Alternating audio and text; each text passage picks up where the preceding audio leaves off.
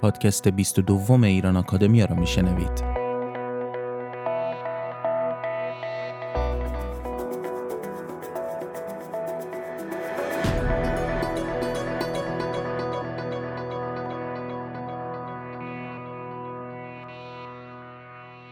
سلام دوستان در 22 دومین اپیزود پادکست های ایران آکادمیا خوشحالم که به اطلاع شما برسونم که شماره بهاره ژورنال ایران آکادمیا منتشر شد این ژورنال حاوی مقالات مختلفی با موضوعات مختلف هست و خوشبختانه از این شماره شما می‌تونید برای تهیه نسخه چاپی هم سفارش بدید. شما می‌تونید به این ژورنال نسخه رایگان و دیجیتال این ژورنال در وبسایت آگورای ایران آکادمیا که آدرسش در زیر همین پادکست قرار داده شده دسترسی پیدا بکنید اون رو دانلود بکنید و مطالعه کنید یا اینکه نسخه چاپی رو از طریق لینکی که در همون در واقع آگورا به شما ارائه شده سفارش بدید.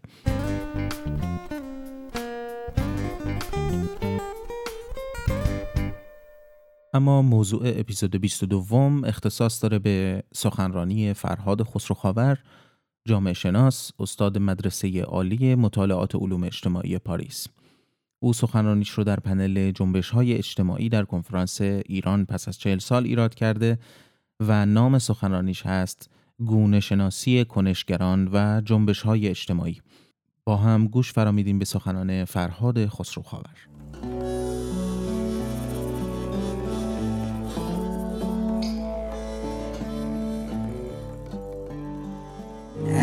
من تصور می‌کنم که نیازی به معرفی نیست. اینکه من فقط می‌تونم بگم که چون آقای خسرو خاور در یعنی در واقع روشنفکرانی که خارج از ایران به تحقیق و تدریس معروف مشغول هستند. در داخل کشور ممکنه که نسل جوان و یا نسل در واقع فعال شناختی نداشته باشن. یک کوچیک اشاره می‌کنم که کتابی در مورد زندگی آقای خسرو خاور آقای محسن متقی در سال 1386 چاپ کردن که ارجاع میدیم به 1386 و من اینجوری فهمیدم که آقای خسرو خاور مدرسه رازی می‌رفتن و میدم که منم سر مثلا اون تای خیابون فرهنگ مدرسم بود دبیرستانم بود و هر روز که من رد می شدم از من من سیکل اول دبیرستانم اونجا بود. رد می شدم از دم مدرسه رازی. فکر می کردم اینجا دانشگاهه برای اینکه مختلط بود. و ما تو خیابون شاپ تو تهران مدرسه را مختلط داشتیم ولی من بچه خیابون شاپورم. تو خیابون شاپور مدرسه مختلط نداشتیم. مدت ها فکر می کردم اونجا دانشگاه بعد مادرم گفتش که اونجا مدرسه فرانسوی است و من همیشه به اونا به چشم مسافرهای فرانسه نگاه می‌کردم که اینا بالاخره یا از فرانسه اومدن یا دارن میرن. و خب آقای خسروخاور رفت. ولی برمیگردن زمان با دو تا دکترا برمیگردن میرن همدان درس میدن و به هر حال به خاطر اینکه عشقشون بیشتر به تحقیق بوده و زیبایی خاک و سفال همدان نمی‌تونست که تامین اقتصادی برای یک محقق فراهم کنه برای اینکه به تحقیقش بپردازه به ناچار برمیگردن به امریکا و اونجا دوباره با استاد جامعه شناسیشون آقای آلنترند ملاقات می‌کنن و برمیگردن به پاریس. به هر حال نیمی به ترکستان نیمی به فرغانه در ایران راجع به قوم تحقیق می‌کنن راجع به جوانان تحقیق می‌کنن و می‌تونم بگم که مستاق انسانی رویکرد خانم دکتر توحیدی در رویکرد گلوکال بودن ایشون از نگاه من زندگی آقای خسرو خاوره که پای صحبتاشون میشه. مسئله اساسی در حرکت های اجتماعی این استش که در حقیقت ما می‌تونیم سعی کنیم حرکت های در قالب اجتماع مطرح کنیم. یه راه دیگه این هستش که خب این راه رو من فکر می‌کنم از دید من جالب تره اینه که اجتماع رو از دید حرکت های اجتماعی در حقیقت درک کنیم. یعنی بیایم حرکت های اجتماعی رو تشریح کنیم مسائل و موزلاتشون رو جنبه های مثبت و منفیشون رو ذهنیت کنشگرانشون رو و بعدا از دید اون سعی کنیم ببینیم چطور می‌تونیم جامعه رو درک بکنیم. البته کار ساده این نیست و خب کاملا هم میشه این, این نوع برخورد رو زیر سوال برد. ولی خب یک راه حل بین راه حل های دیگه در علوم انسان. یکی دیگه از مسائلی که مطرح هستش در حرکت اجتماعی به وجود اومدن کنشگران اجتماعی. این پدیده به هیچ خطی نیست. یعنی کنشگران اجتماعی ممکنه در یک جامعه ای که همون شرایط رو با جامعه دیگری داشته باشه به وجود بیان یا نیان. بنابراین این پدیده هستش که در ارتباط هستش با آزادی گروه های مختلف در ارتباط هستش با ذهنیت ها و در ارتباط هستش با شرایط اجتماعی.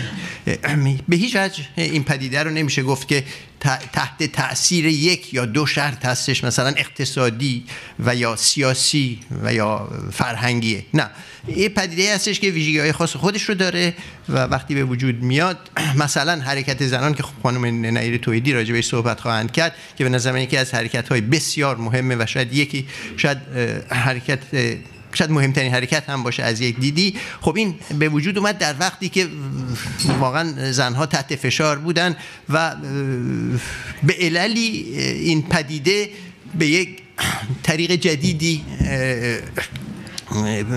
به وجود اومد و خب یکی از شاگردای خود من که در این حرکت هم نقش به حال نقشی داشت تزی نوشته که به فارسی هم مثل اینکه داره ترجمه میشه یا شده و خب به فرانسه چاپ شد که خانم تویدی قرار بود درش شرکت کنن ولی متاسفانه ایشون چون در 5 6 هزار کیلومتری اونجا بودن و خب مسائل دیگری هم داشتن متاسفانه این امر میسر نشد. به حال حرکت های اجتماعی بر مبنای کنشگران اجتماعی هست. کنشگران اجتماعی در رابطه با ذهنیت اونهاست و این ذهنیت به هیچ وجه قابل توجیه نیست فقط از دید شرایط اقتصادی سیاسی فرهنگی و غیره یک پدیده خاصی داره یک می‌خوام میگم ویژگی های خاصی داره که اینو باید در خود حرکت اجتماعی درک کرد در فراشدش درک کرد در تحولش درک کرد و گاهی اوقات هم در فروپاشیش.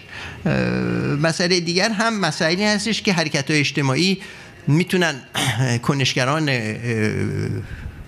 خاص خودشون داشته باشن و این کنشگران در طول زمان دچار تحولات عمیقی بشن. به طور مثال شما اگر حرکت دانشجویی رو در ایران نگاه کنین در زمان شاه در زمان محمد رضا شاه پهلوی مثلا این حرکت یه حرکتی بود که خب ابعاد می‌خوام بگم کمونیستی یا چپ افراطی و بعضی اوقات هم در اقلیتی بنیادگرای اسلامیش میچربید. ولی بعدا این تبدیل شد بعد از انقلاب بعد از ده سال در دوازده سال این تبدیل شد به یک حرکتی که بعد دموکراتیکش خیلی قوی شد. در حقیقت دانشجویان متوجه میشیم که در این دوران تحولات عظیمی داشتن که خب در زمان آقای خاتمی حرکتی بود که واقعا می‌خواست برای باز شدن جامعه بجنگه که خب سرکوبش کردن. ولی می‌خوام بگم همین دانشجویان 20 سال قبلش بیشتر طرفدار چپ افراطی بودن یا چپ مارکسیستی و کمونیستی. و این تحولات خودش مسائل اجتماعی رو به طریز جدید مطرح می‌کنه. حالا اگر ما به ایران از دید حرکت های اجتماعی و تحولات اون نگاه بکنیم از قرن بیستم به بعد خب ما چند حرکت اساسی داشتیم. مشروطیت بوده. بعدش حرکت ملی شدن نفت مصدقه.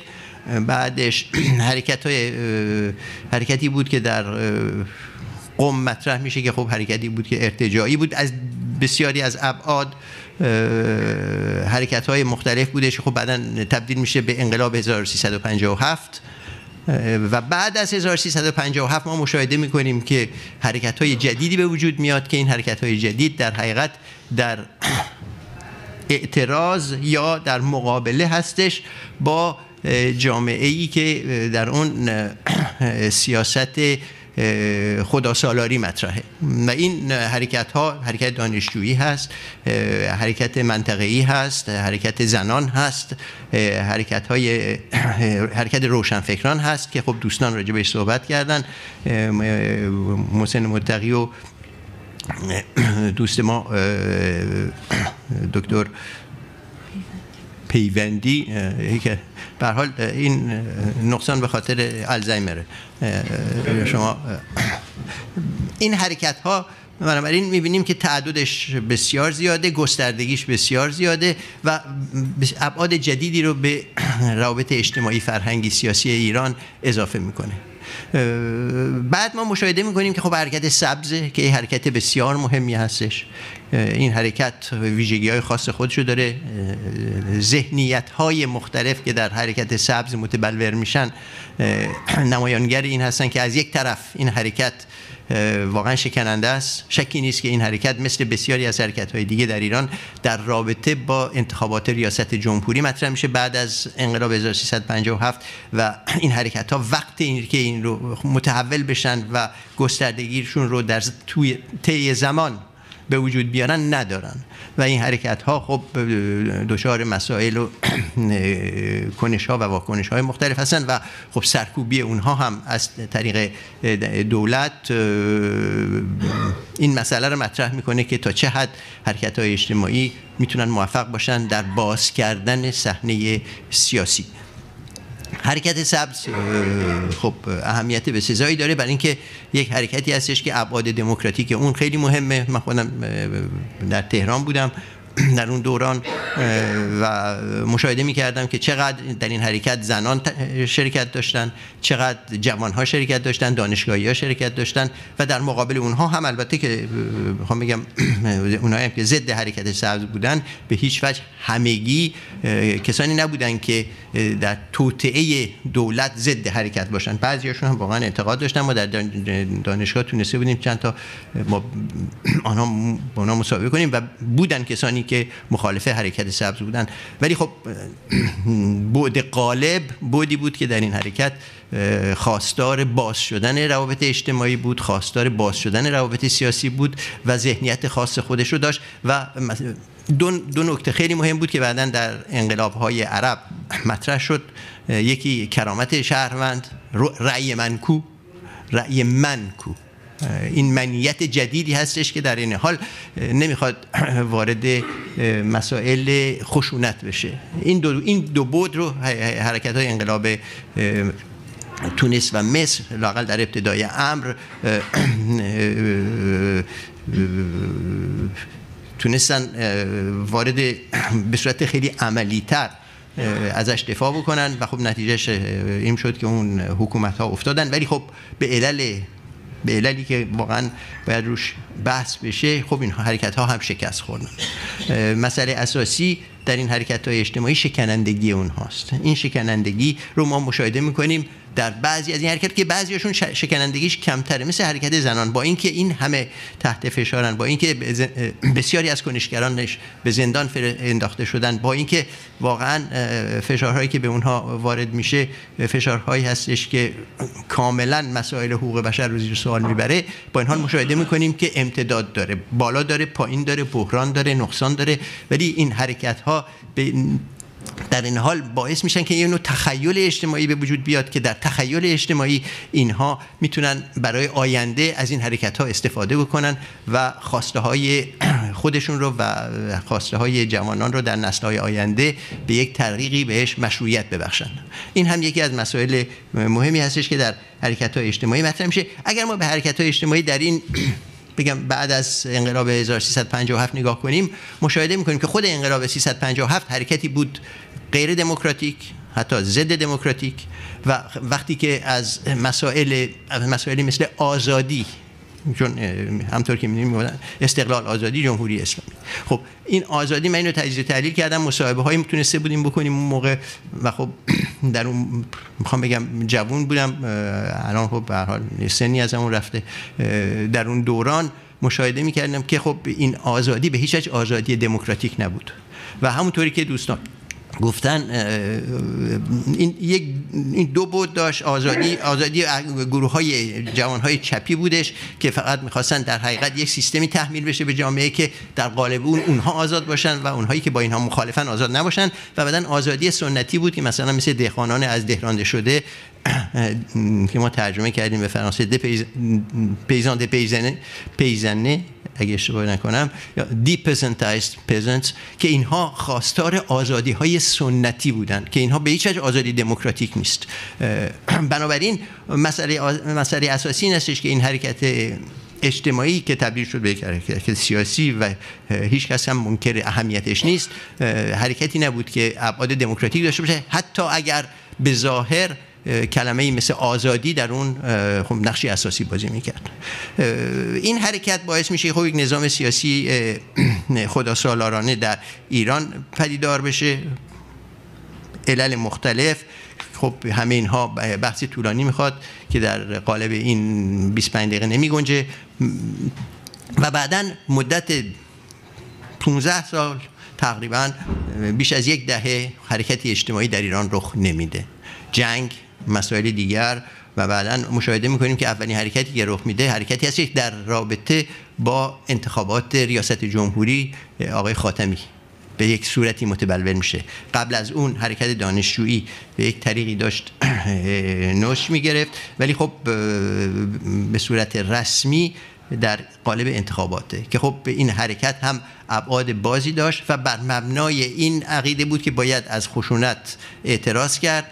در عین حال باید خواسته های خودمون رو در قالب این سیستم مطرح کنیم و این اعتقاد بود در جوانان که شاید بتوان سیستم رو رفرم پذیرش کرد. یعنی از در درون از درون بتونیم اون رو با رفرم متحول کنیم. خب بعد از 20 بیش از 20 سال متوجه شدن که به هر حال این راه هم راهی نیستش که به راحتی بشه. ازش استفاده کرد برای باز کردن سیستم سیاسی و شاید هم غیر ممکن باشه. این حرکت در حقیقت حرکتی که با انتخاب آقای خاتمی رخ داد اولین نشانه تحول جامعه ای بود که از اسلامگرایی لاقل بعد از انقلاب به طرف پدیده پیش می‌رفت که من اسمش گوشته بودم پست اسلامیزم پست اسلامیزم 1994 اینو مقاله رو نوشتم که این پست اسلامی پسا اسلامگرایی در حقیقت ما مشاهده می‌کنیم که در جامعه مدنی ایران به حال ریشه دفاند.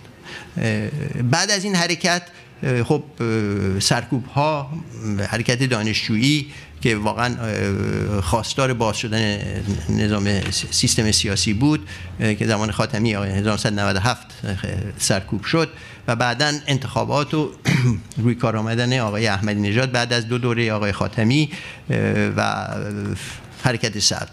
حرکت سبز نشان دهنده این بود که ما یک جامعه مدنی داریم که در جامعه مدنی با وجود مسائل بسیار و بیشمار خواسته ها خواسته هایی هستند که در حقیقت به هیچ وجه بود مذهبی بر اونها غالب نیست. بود بود سکولار یا غیر یا عرفی شده مذهب غالبه و در این بود مسئله شهروند و رأی او و انتخابات باز نقش اساسی و بنیادی بازی می‌کنه. این حرکت هم خب همطور که می‌دونین به هر حال سرکوب شد و در آخرین حرکت چون من وقت ندارم متاسفانه نمی‌تونم در این زمینه زیاد صحبت بکنم. آخرین حرکتی که شد سال گذشته بود که در 110 شهر ایران همطور که می‌دونین تظاهراتی رخ داد که این حرکت به نظر من ابعاد غیر دموکراتیک داشت. یعنی به هیچ وجه من نمی‌خوام ازش انتقاد بکنم بگم خوب بود یا بد بود. جامعه شناس این حق رو نداره که به این راحتی این مسائل رو اینطور مطرح کنه. ولی به هر حال به نسبت حرکت های مثل حرکت سبز بود غیر دموکراتیک داشت. بعضی ها مثلا دیکتاتوری رو مطرح می‌کردن و خواسته های اصلی خواسته های سیاسی نبود بلکه خواسته های اقتصادی بود. بهش می‌گفتن حرکت تخم مرغ یا حرکت مثل کشورهای عربی حرکت نان خبز. برای اینکه خواسته های اصلی این بود که گروهی بسیار متعدد در سطح جامعه احساس می‌کردن که دارن فقیر میشن. این فقرشون بر مبنای رشا و ارتشاع در مبنای این هستش که گروه کوچکی در سطح بالا دارن در حقیقت تمام ثروت مملکت رو به یغما می‌برن و اینها دارن در حقیقت خرج این قضیه رو می‌پردازن دارن رنج و ستمی که بهشون میشه از این طریق می‌خواستن پاس و خوش باشن. این مسئله هم یک مسئله بسیار مهمی است که این حرکت انسجام اونطوری نداشت و تا حدودی شبیه حرکتی هستش که الان در فرانسه بهش میشه گفت حرکت ژیل ژیل زردها یا که به این معنا که خواسته ها خواسته های اقتصادی هست و خواسته های اقتصادی در سطح سیاسی متبلور نمیشه و یا اگر میشه ابعادی به خودش می‌گیره که این ابعاد صرفا دموکراتیک نیست. این هم ویژگی این حرکت هست و این تحولات رو که ما می‌بینیم می‌بینیم که به خاطر به خاطر مسائل بین المللی به خاطر مسائل ژئوپلیتیک و خب آنچه که در امریکا میگذره و اون رفتاری که با ایران کردن این حرکت ها دچار بحران شده و فعلا ما حرکت اجتماعی قابل پیش بینی نمی بینیم مگر همون امتداد حرکت های قبلی که این حرکت های قبلی در حقیقت دوچار نوعی بحران هستند. و خب جامعه ایران بحران. و اینم یکی از پدیده های می‌خوام بگم زد و نقیص هستش به این معنا که وقتی یک جامعه بیش از حد فقیر میشه و این در مورد ایران صادقه یعنی یعنی اختلاف طبقاتی داره واقعا بیش از اون چی که بود میشه و در این ده ساله اخیر این, این می‌خوام بگم تبدیل شده به یک نوع اختلاف عمیق که شاید در تاریخ ایران بی سابقه باشه. وقتی اختلاف طبقاتی خیلی زیاد میشه. وقتی کنشگران اجتماعی احساس می‌کنن که حرکتی که می‌خوان بکنن این حرکت موفقیت آمیز نخواهد بود به حال یه ذهنیتی هست که در قالب اون ذهنیت این احساس بسیار مهم هستش که آیا آینده داریم با این حرکت یا نداریم؟ این آینده داشتن یا نداشتن که پدیده ای نیستش که فقط می‌خوام بگم عینی باشه. این ذهنیه. گروه اجتماعی می‌تونه خیلی تاثیرپذیر باشه در این حرکت ها و برخلاف اون چیزی که ترامپ و دیگران فکر می‌کنن با این کارهایی که ایشون کردن با دولت امریکا کرده در حقیقت حرکت های اجتماعی رو در ایران که می‌تونستن زیر سوال برنده بسیاری از ابعاد دولت خدا سالار باشه این ابعاد رو بشکنه. یعنی در حقیقت ترس و وحشت بر مردم مستولی بشه که شاید بدتر از این بشه. اطراف رو می‌بینن در این حال احساس می‌کنن که اگر این مسئله اعتراض تبدیل بشه به خشونت نتیجهش به هیچ وجه روشن نیست. به هر صورت در کوتاه مدت ما حرکت اجتماعی عظیمی رو نمی‌بینیم ولی این به هیچ دلیل نیستش که در آینده نبینیم. من فکر می‌کنم حرکت اجتماعی حرکت سبز که 2009 در عمل به وجود آمد و بعدا هم کم امتداد داشت این حرکت شکستش باعث شد که نسلی که این حرکت رو به وجود آوردن دیگه نتونن حرکت دیگری رو انجام بدن. یعنی یک نسل نمی‌تونه چند حرکت اجتماعی رو بکنه. باید نسل جدیدی بیاد که این نسل جدید احساس بکنه که با یک حرکت اجتماعی در حقیقت آینده ای داره و این آینده سازی یکی از ابعاد مهم حرکت های اجتماعی است. اگر این آینده سازی نباشه و اگر فقط بعد اعتراض باشه این تبدیل میشه به یک حرکت به قول غربی ها ریگرسیو و ریپرسیو تبدیل میشه به یک حرکتی که در حقیقت نمی‌خواد آینده بهتری بسازه. می‌خواد از خودش دفاع کنه می‌خواد از دفاع سنفی بکنه و به این طریق می‌تونه خودش کمک بکنه به تعمیق یک سیستم سیاسی غیر دموکراتیک. مرسی.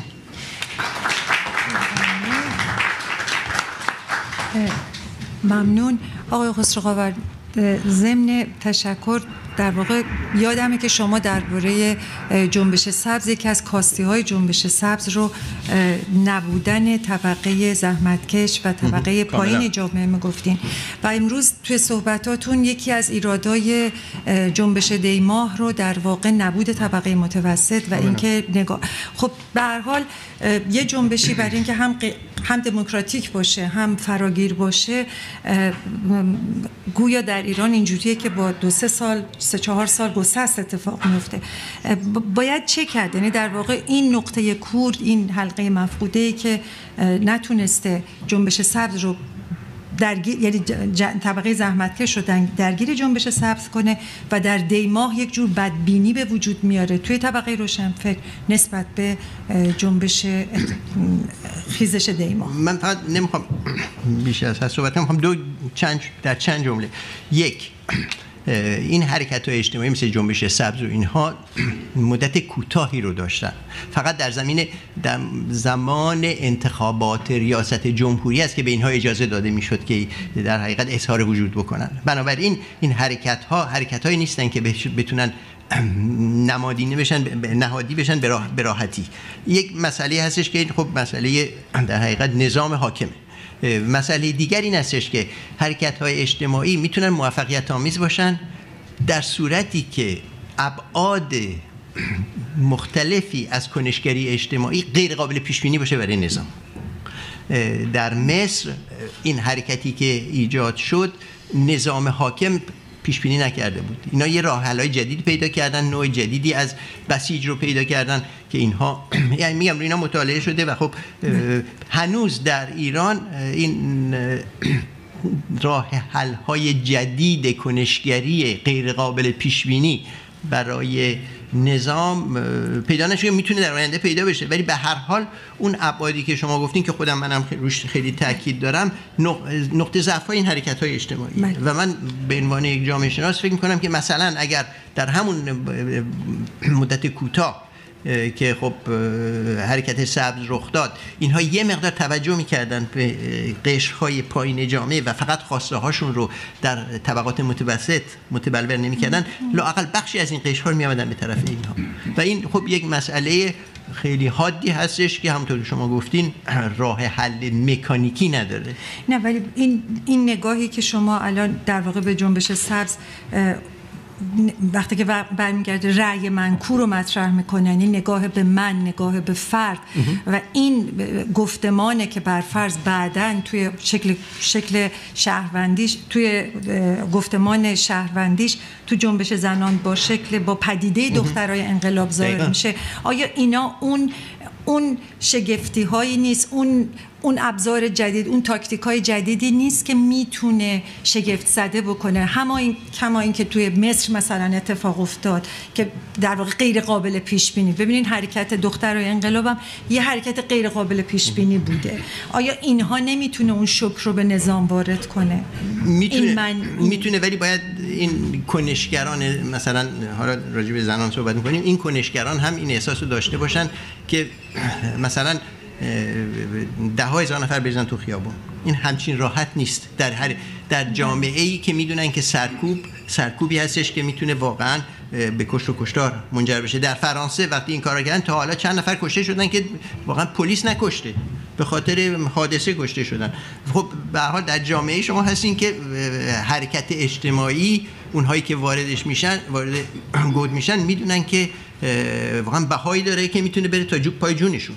همچین پدیده راحتی است. ولی اگر یک فضایی رخ بده این فضا نگاه کنین یه فضاییه که بهش میشه گفت افروسنت یه فضایی هستش که اگر این فضا ایجاد بشه گروه های متعددی میرن به اون طرف. ولی خب در حال حاضر به خاطر همونطوری گفتم فقر شدید وقتی فقر شدیده بله. بعد وقتی زیاده زندگی روزمره چیزی که میشه گفت اسمش میشه گذاشت روزمرگی. باعث میشه که این نوع حرکت های اجتماعی به صورت به صورت می‌خوام بگم عینی کم اتفاق بیفته. بله شاید واقعا باید منتظر بود برای اینکه یعنی فقط مسئله عامل سرکوب نیست مسئله اقتصادی و مسئله نومیدی. اما اون اشاره که شما کردید حالا برمیگردیم به طرف خانم توحیدی روی مسئله در واقع رأی منکو و اینکه من, من می‌خوام ببینم که آیا این منی که در جنبش سبز دنبال رأیش میگشت همون منیه که حالا در واقع به قول دیوید هاروی می‌خواد یه پیوندی بزنه بین خودش و جهان. یا این همون منیه که تو شعار فمینیستای شخصی سیاسی جلوه می‌کنه. می‌خواد یعنی من منی که با تنش میاد می‌خواد دیده بشه می‌خواد تو جامعه وارد بشه. و این چقدر می‌تونه شیوه های بدی رو توی جنبش هایش توی یه حرکت اجتماعی با این تن خودش پیوند بده این شیوه های بدی رو به مسائل اجتماعی یا سیاسی مسائل جهانی بزرگ که این به نظر من نکته که به خاطر اون بود مساوات طلبانه جنبش زنان ما می‌تونیم انتظار داشته باشیم و امید داشته باشیم که جنبش زنان جنبش های مدنی جنبش های دانشجویی این قضیه رو بتونه به شیوه دموکراتیک پیش ببره. کاملا. همین یه جمله میگم. مسئله تنی که شما مطرح کردین مسئله بسیار مهمی تن بدن. یعنی اینجا مسئله این هستش که من در من در قالب بدنم خلاصه میشم در یک لحظه و حاضرم که این تنم رو در به خطر بیاندازم و بله، حاضرم که این, این, این تنیت رو در حقیقت این بود سوماتیک رو در حقیقت من خودم روش کار کردم دیگران هم کار کردن و فکر می‌کنم یکی از ابعاد مهم حرکت های اجتماعی جدید هست در منطقه به خصوص در ایران.